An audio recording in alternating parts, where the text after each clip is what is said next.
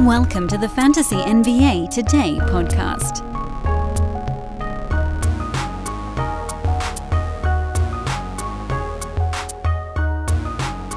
Ah, the NBA, the league that never sleeps. I promised you all I would get to the ESPN fantasy rankings today, and we will, in the face of all this other stuff going on. But we certainly did add a few things to the ledger for this lovely Thursday show. Welcome to the podcast, everyone. It's Thursday, it's September the 22nd. We're 26 days from the start of the NBA season. We're coming down the chute. Can't believe it. We're almost there. You know, the funny thing is, for me, from the podcast standpoint, I don't want to diverge from regular discussion too much here, but like, I get right when this the off season starts, I'm really excited to get to do like 20 or 30 theory shows. And then we got free agency, and you got the draft, and you got all that stuff in the between. And then there's this lull, and I start to think, damn, wouldn't it be nice if I just had content every day and I didn't have to think about all the other stuff? Meaning box scores, I just had them to go on. Well, we're really close to that. I am at Dan Besbris on Twitter. I do hope that I will see at least some of you over there. I do a lot. I'm telling you, I do a lot on social media. I know that Twitter can be a vast hellscape, but I if you I recommend if you follow Ethos Fantasy BK, you get your news feed. You follow me and you know a handful of other analysts and just don't don't get into all the the rabbit hole stuff. You get fantasy basketball information so damn fast. So please do come on over to social media. It's just, you know, then you don't have to wait until the following day. You'll do the pod. This is where we can go a little deeper on stuff and social media. I, have lost track of what episode the offset. I think this is 119, but you know, you guys would know better than I would. And we haven't had an arthropod of the week yet this week on the show. But uh, I do want to talk about the ESPN Top 100 at the very least and go through some of those names, a couple of spots where names jumped out. But we also had some other weird news between yesterday's show and today. Many of it, of the news, many of the weirdness surrounding the Utah Jazz, and then one very odd story related to the Boston Celtics, which, from a fantasy standpoint, really isn't going to play that large of a role, but it does certainly lean into our discussion from uh, the middle of August when we were doing season win total stuff for all the teams. And we had the Celtics going way under, and certainly this story of Ime Udoka being suspended for the entire, well, likely, I think right now, it's not official, likely to be suspended for the entire season. That under looks better and better. Better and better. And then our Jazz under was an obvious one, but now you can probably go and get yourself like a seven or eight. I think the Jazz were at like 31, and now they're down in the low 20s as they jettison all their pieces out. And this is what we talked about. First of all, with Boston, they're the highest number on the board. Jazz were kind of in the middle a little bit. Opportunity to set up an arbitrage there. But anyway, I don't want to get too sidetracked on the Ime Udoka stuff. That's very weird. Um, it's not fantasy relevant, so we'll mostly dodge it. But certainly from a team standpoint, this this puts a little bit of a pale. It casts a pale over that team for this coming season after making the finals and looking really, really good. And that was sort of the club we made a ton of gambling money on. Let's do ESPN ranks first, then we'll loop back around to the two things involving the Utah Jazz that have happened over the last 24 hours. Uh, arguably equally important, but one of them certainly funnier, at least when you consider the history of this particular podcast. All right. First thing to note on the ESPN ranks is that they do have points league and category league rankings. It's not one of the other. It's not all lumped together. Now it really is one or the other. Longtime fantasy buff Andre Snellings did their points leagues ranking. I think he's in 30 deep. Uh, well, that'll be coming up here in the not too distant future as well. But it appears as though Eric Moody did the uh, category league ranking. It doesn't list whether or not it's eight or nine cat. I'm inclined to believe it's nine, but I don't know for sure. And frankly, a lot of the category ranking boards uh, don't even really specify, either to protect their own butts or just because they don't really care. Um, I'll try to post this link somewhere on social so you guys know what I'm looking at while we talk about it here. But a few things that jump out. Let's just zip through. We'll do it round by round. I'd like to spend no more than two or three minutes on any given round, so we do have some time to talk about the Jazz towards the end of the show. But let's get rolling here. The first round, uh, 1 through 12. Nikola Jokic, Giannis at number 2, Embiid, Kevin Durant, Steph, Jayson Tatum. James Harden is up at, a, at 7 on ESPN. Luka, KAT, Dame at 10. LaMelo Ball at 11, and Trae Young at 12. So Trae much lower on the ESPN board than the Yahoo X Rank board, but still higher than Yahoo's projections board. Trae Young is all over the map right now. Here's an interesting one. Jimmy Butler is at number 13. Presumably, this, by the way, has to be by totals. You kind of have to organize it that way because, like, if, you know, for Kevin Durant last year, if you had him really high and then he missed 27 ball games, you're like, you can't say, oh, well, you know, I got it on the per game side. This has to incorporate games played. Uh, ESPN had Shai at 14. This was before the knee news, but even with it, I don't care. That's a pretty wild one. Kyrie at 15, Paul George at 16, Anthony Davis. By the way, Paul George at 16 is interesting. AD Booker, Bam 19, Dejounte Murray, Tyrese Halliburton, LeBron all the way down at 22. So they think he's going to miss a bunch of ball games, I guess. Freddie VanVleet at 23, Donovan Mitchell at 24. This is after the trade, by the way. So this is after the adjustment on Donovan Mitchell. Certainly, as you look at the first two rounds, the things that jump out is that there's really no consistency. A lot of times, and this is very much the case with Yahoo rank boards, tend to overrank younger guys on the up and underrank older guys on the down. Which why we're able to build old man teams. You just collect slightly older players who haven't completely faded into obscurity, and you catch them in this just sort of being underdrafted bucket. This list is all over the map because You've got Dame jumping back into the top 10 on ESPN, which is honestly closer to where he's going in a lot of drafts anyway.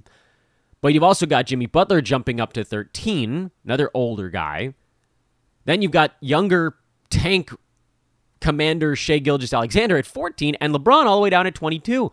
So, like with the LeBron thing, if you're going to blame it on games missed, I don't know how he's nine slots behind Jimmy Butler.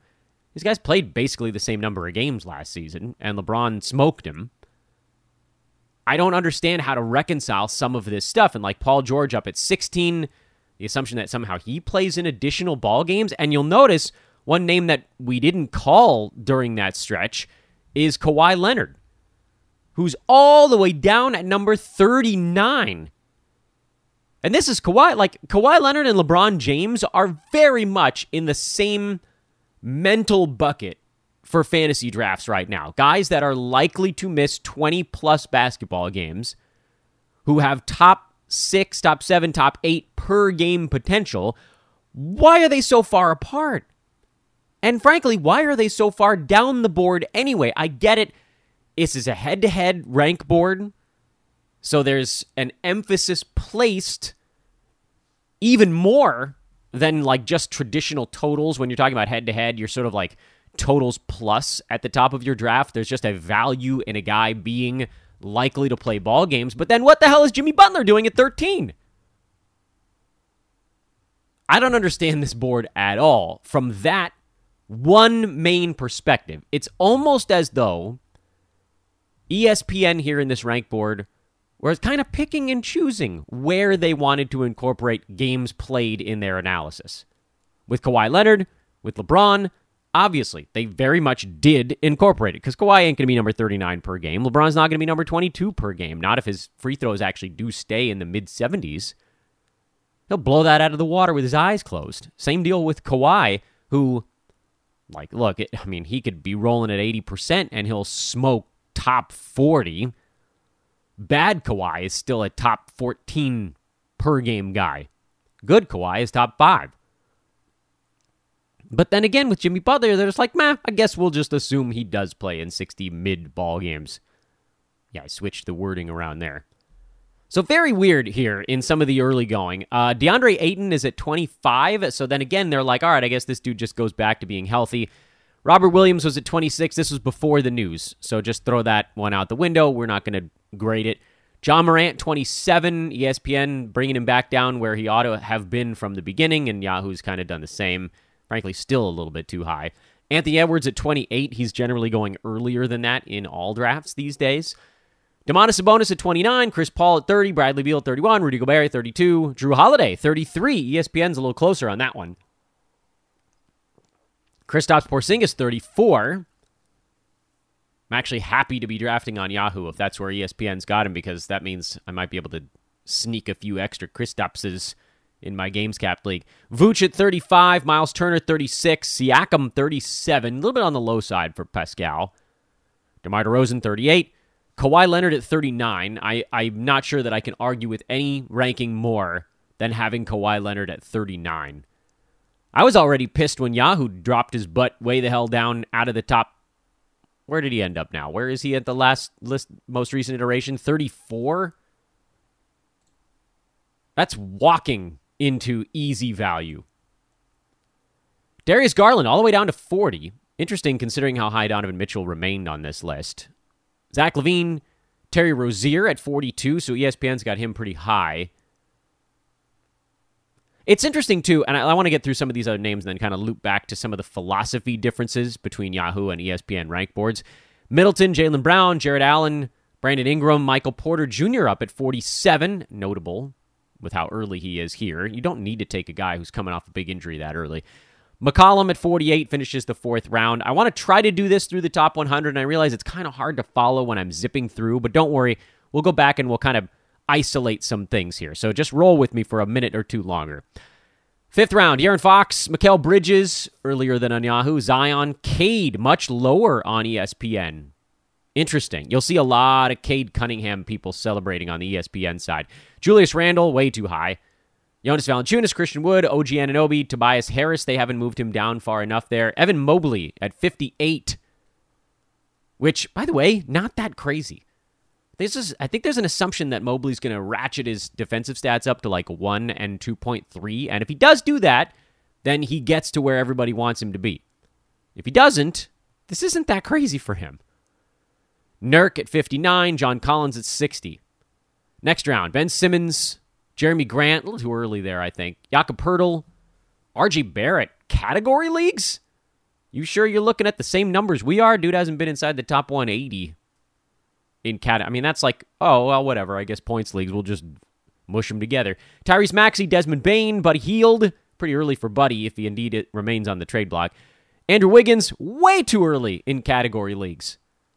I don't, I mean, I get it. Like, he's been pretty durable in his career, and maybe you could say the same, same thing about RJ Barrett, but how badly do you really want these guys? And Wiggins is better from a per game standpoint, but geez. Marcus Smart, Draymond Green, Jordan Poole, D'Angelo Russell, Kyle Lowry earlier on ESPN. Surprising. It's another old guy that they seem to like. This board is really crazy. I don't understand the philosophy. Scotty Barnes, way the hell down at 74. Collin Sexton. So this is post uh, Donovan Mitchell trade. So now you start to get a little bit of a feel there. Clay Capela, Josh Giddey, Tyler Herro, Mitchell Robinson, Wendell Carter Jr., Keldon Johnson, Isaiah Jackson, Jalen Green. Next round, Brandon Clarke, Saddiq Bey, Al Horford, Russ at 87. It couldn't pay me enough. Malcolm Brogdon, still inside the top 100. That's a little confusing for me. Jalen Brunson at 89. Still a little bit, bit of value there. Harrison Barnes, Norman Powell. Like, now you're starting. I don't understand that one at all. Gordon Hayward, Kyle Kuzma, Gary Trent Jr. This part of the board here on ESPN, and by the way, they do go 200 players deep, which we are not going to profile here on today's show. But as we close in on the top 100, which, by the way, is Clay, Lonzo, Conley, Kevin Porter Jr., PJ Washington, and Bogdan Bogdanovic. Brook Lopez, Lauri Markkanen, Bobby Portis, Alperen Sengun. Those are guys just outside the top 100. The weirdness of the ESPN board comes down to this. And then we'll we'll grab a few names here from the, the later chunk. But I, I gotta pause because the one thing that jumps out, first of all, is that any list you look at you're going to find fault with it in some capacity, whether that's mine, ESPN, Yahoo, whoever, analysts all across the board. We all have our lists, our buckets, however we're doing things, and they're they're going to be problems and disagreement points. But one of the things that happens here with ESPN by not showing their work because there's no projections on this board. Yahoo at least has like when the, the X ranks don't, but the Yahoo projected stat rankings, they do show their work to their credit. Like I want to make sure that it, it doesn't sound like I'm clowning on Yahoo all the time. Yahoo's X rank is completely no- nonsensical and out of left field and doesn't belong anywhere on any map, but it does steer draft boards, so it has a really big role. Here on ESPN, there's no work being shown. So then when you get to things like what we just saw here in this last little cruising altitude, you're getting this weird mishmash of guys that maybe are up there because they think they're going to play in a ton of ball games, like Wiggins at 68. I mean, you can go through the records on him. I don't think he's ever had a per game season higher than 85 in his career. And if he has, uh, it wasn't by much. And this last year, he was pretty good. He was number 125. That was like a pretty good Andrew Wiggins. Year before, he was 87. That was arguably the best for him. Season in Golden State when a lot of guys were dinged up and he was sort of the last man standing. Year before that, he was 92. He's pretty consistently between 85 and 130. Throughout his career, that's the way it's been. He added three pointers in Golden State. That helped push him inside the top 100. That was a big deal because it covered the fact that his field goal percent wasn't that great anyway. His free throw percent has always been kind of bad. He needed something to try to counterweight that a little bit, and threes was that thing. So then you look at this board and you're like, all right, well, if Andrew Wiggins is a top 95, top 120, I mean, he's going to be lower because the Warriors come into this year healthy with, you know, a good Jordan Poole also, and Clay's back, who wasn't there for either of these last two seasons we've been looking at. Okay. You know, Wiggins playing in how, how many games did he play in this last year? Wiggins played in 73 of their 82 games. So, yeah, by totals, he'll be a little bit higher. By totals, he was at 87. Fine. Let's say he's like a top 115, top 120 guy who plays in most of the Warriors' games. Sure, by totals, he could actually get kind of near 68. But if you're drafting, he's not someone that you look at and say, oh, this guy is a sixth rounder because he's not. That's the fallacy of the mid and late round totals. I think I do a poor job, actually, on this podcast of really clearly delineating where totals and per game become relevant. And I try to go over it every once in a while, but it does bear repeating as you look at a list like this one. Totals are extraordinarily important for guys you draft that are better than the average fantasy player. Basketball Monsters rank board does a nice job of this. They they have about 200 players on their regular ranking sheet. And so that's kind of the grouping that they're pulling their stats from. Players inside the top 65 on that board are positive impact fantasy players. So basically, anyone who's top 65 or better, you want them to roll up as many game per game, by the way, top 65 or better per game. You want them to roll up as many stats as humanly possible by obviously playing in as many games as humanly possible. On the head to head side versus the roto side, there's a discrepancy here. Roto Games Cap you want those top 65 guys or better. Someone rolling top 90 all season long on your Roto Games Cap League isn't really that valuable. It's kind of a weird thing to try to connect. The, the synapse in the brain doesn't work entirely right here. But it, this is this is a point we need to be very specific and we need to be very deliberate with our word choice about. Saddiq Bey last year was exactly number 100 on a per game basis and played in all 82 of Detroit's games. On the Roto side, he actually wasn't particularly valuable. On the head to head side, he was extraordinarily valuable. It's a weird cutoff, isn't it? And I don't want to say something here that makes it feel like all of this is set in stone. If you're in a roto league, I mean, I'm talking about 12 teamers right now. If you're in a 12 teamer on the Roto Games Cap side, using up all 82 games at a particular roster slot of Saddiq Bey was effectively like being a decent streamer for that slot all season long. The hope is that you can find guys that are better than that. So he's actually worse than your good effort, your good faith effort to to be the ninth guy on your team. Because technically that makes him a ninth rounder on a per game basis. You're hoping that most of the guys on your club are better than a ninth rounder when they're when you're deploying fantasy stats. His very bad field goal percent was technically worse for your roto team than whatever counting stuff he was able to accrue last year. But on the head to head side, having someone who was just frankly there for all 82 games was huge because you can't make up those missed ball games. If he missed a game in the middle of a week, like a lot of these guys do, basically everybody in the damn league these days, you can't make up for that missed number. And so on a week to week basis, Saddiq Bey was actually more valuable than most of the NBA because he just, if he had a four game week, he played in a four game week. He got you 64 points and 22 rebounds and 12 assists and 4 steals and a block and 10 three pointers, and he weighed your field goal percent down a little bit, probably, although it fluctuated week to week. And he helped you in free throws, and he didn't get you that many turnovers. And head to head side, adding those numbers to your ledger every week was a positive and a pretty obvious one at that. So then pivoting this discussion back to what we're seeing over on the ESPN rank board, it kind of doesn't really make any sense.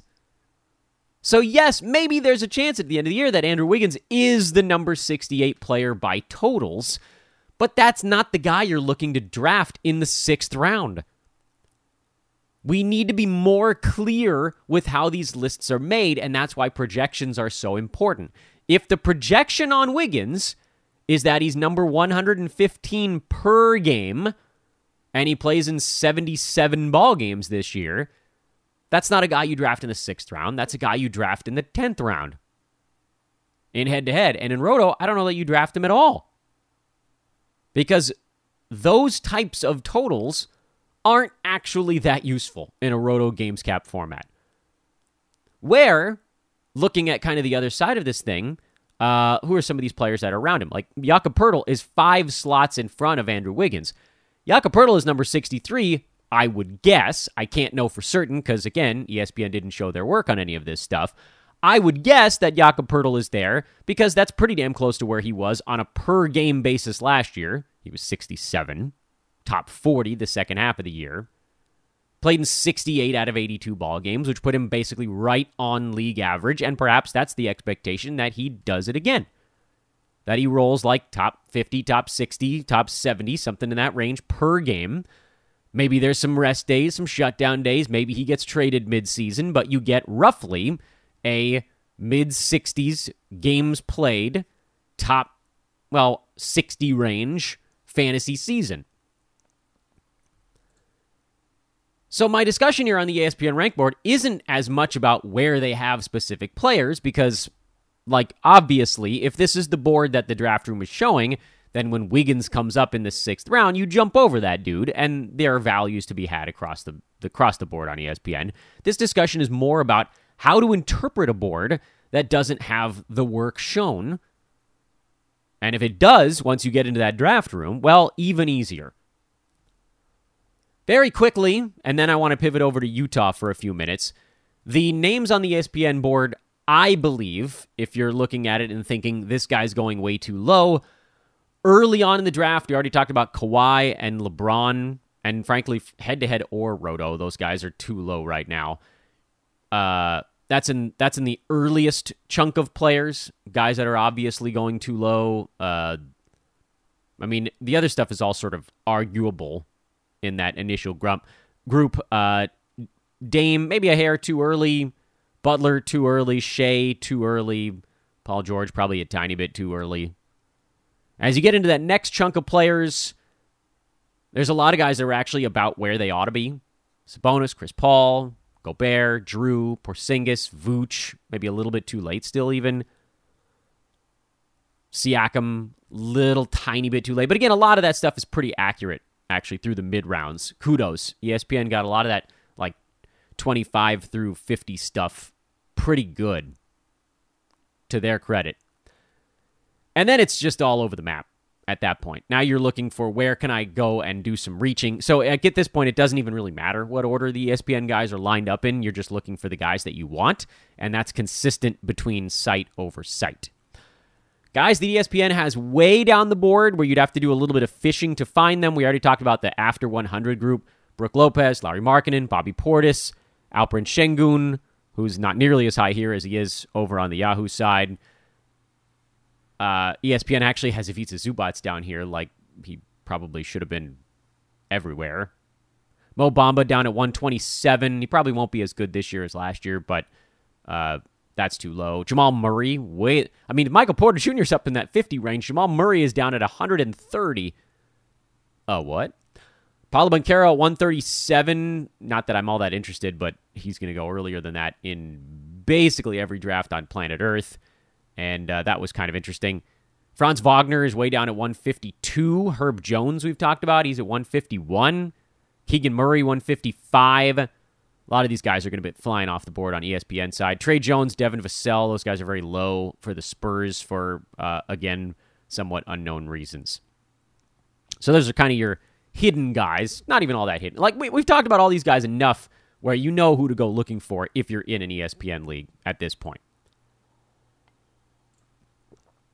All right, 25 minutes in didn't leave me didn't leave as much time as I wanted to on the Utah stuff, but Utah did two things over the last 24 hours. First, they signed Cody Zeller yesterday, uh, right after that show dropped, and initially the thought was, oh well, all right, well Walker Kessler is going to kind of get pushed aside a little bit uh, by Cody, and maybe you're looking at a little bit more of a timeshare. And then today, the Jazz did something that I can't fully understand, actually. They traded Bojan Bogdanovic, who's on an expiring deal, so that in and of itself makes it somewhat of a valuable contract, to the Pistons for Kelly Olynyk, Dan Besbris' old man squad favorite, and Saben Lee.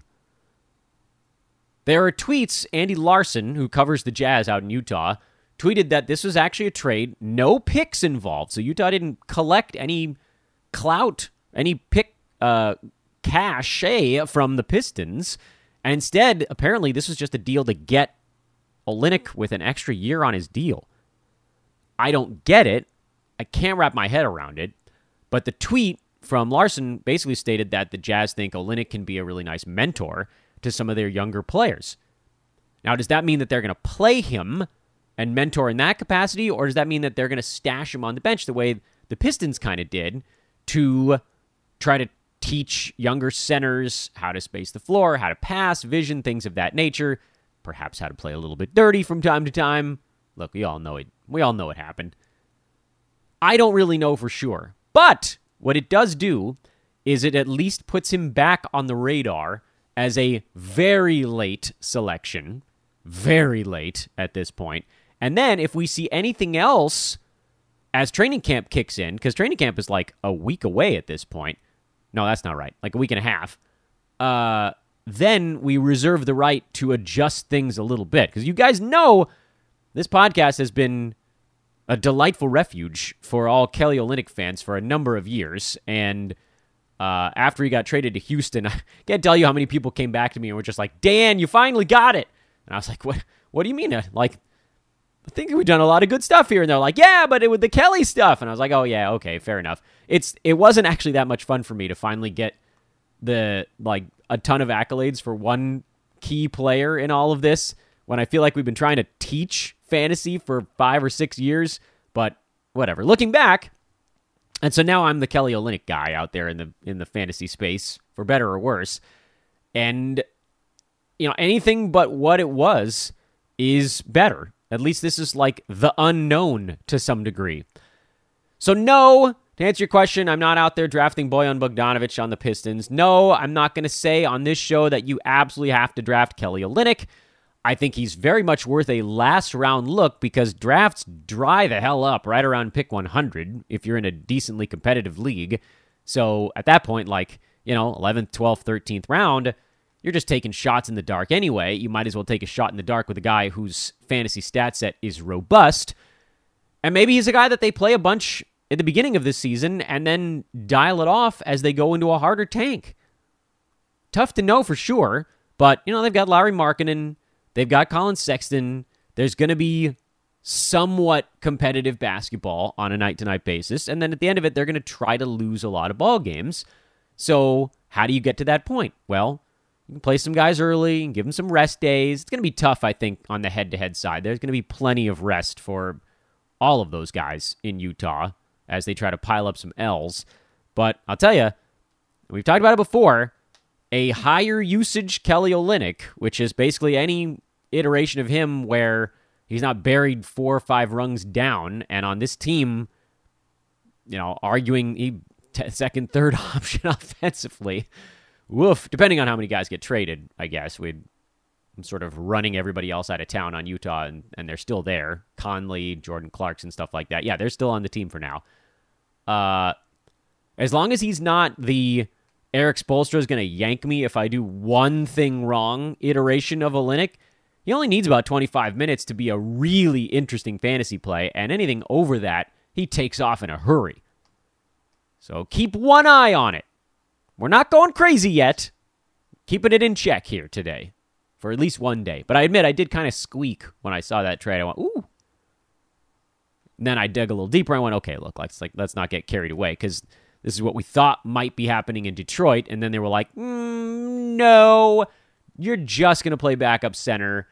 And then he got hurt for the exact stretch of time where he would have had the starting job, and like everything that could have gone wrong did go wrong. So it's possible the same kind of stuff happens in Utah.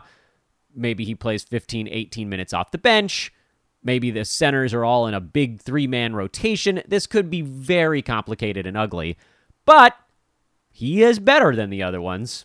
So we shall see. Get him on your radar.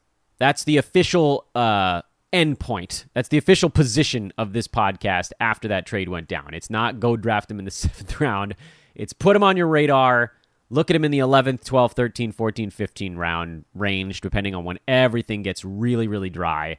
Preferably 12th round or beyond right now. And then let's pay very close attention to quotes coming into training camp and then actual training camp in the preseason.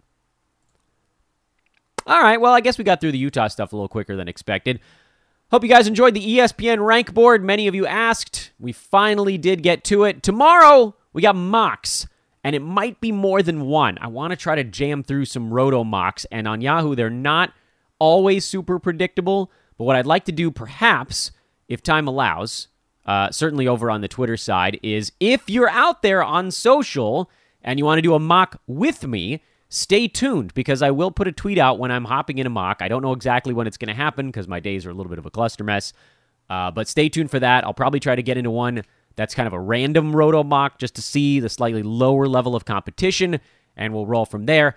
And guess what, guys? Brewski 150 is out next week for Ethos 360 subscribers. Draft Guide gets it a little after that. Fantasy Pass gets it a little before the Draft Guide. The list that rules them all the B150. The list that had Tyrese Halliburton, Dejounte Murray, I mean, those are some crazy wins last year. Terry Rozier, Mikal Bridges, an eight cat, very high on LaMelo Ball last year.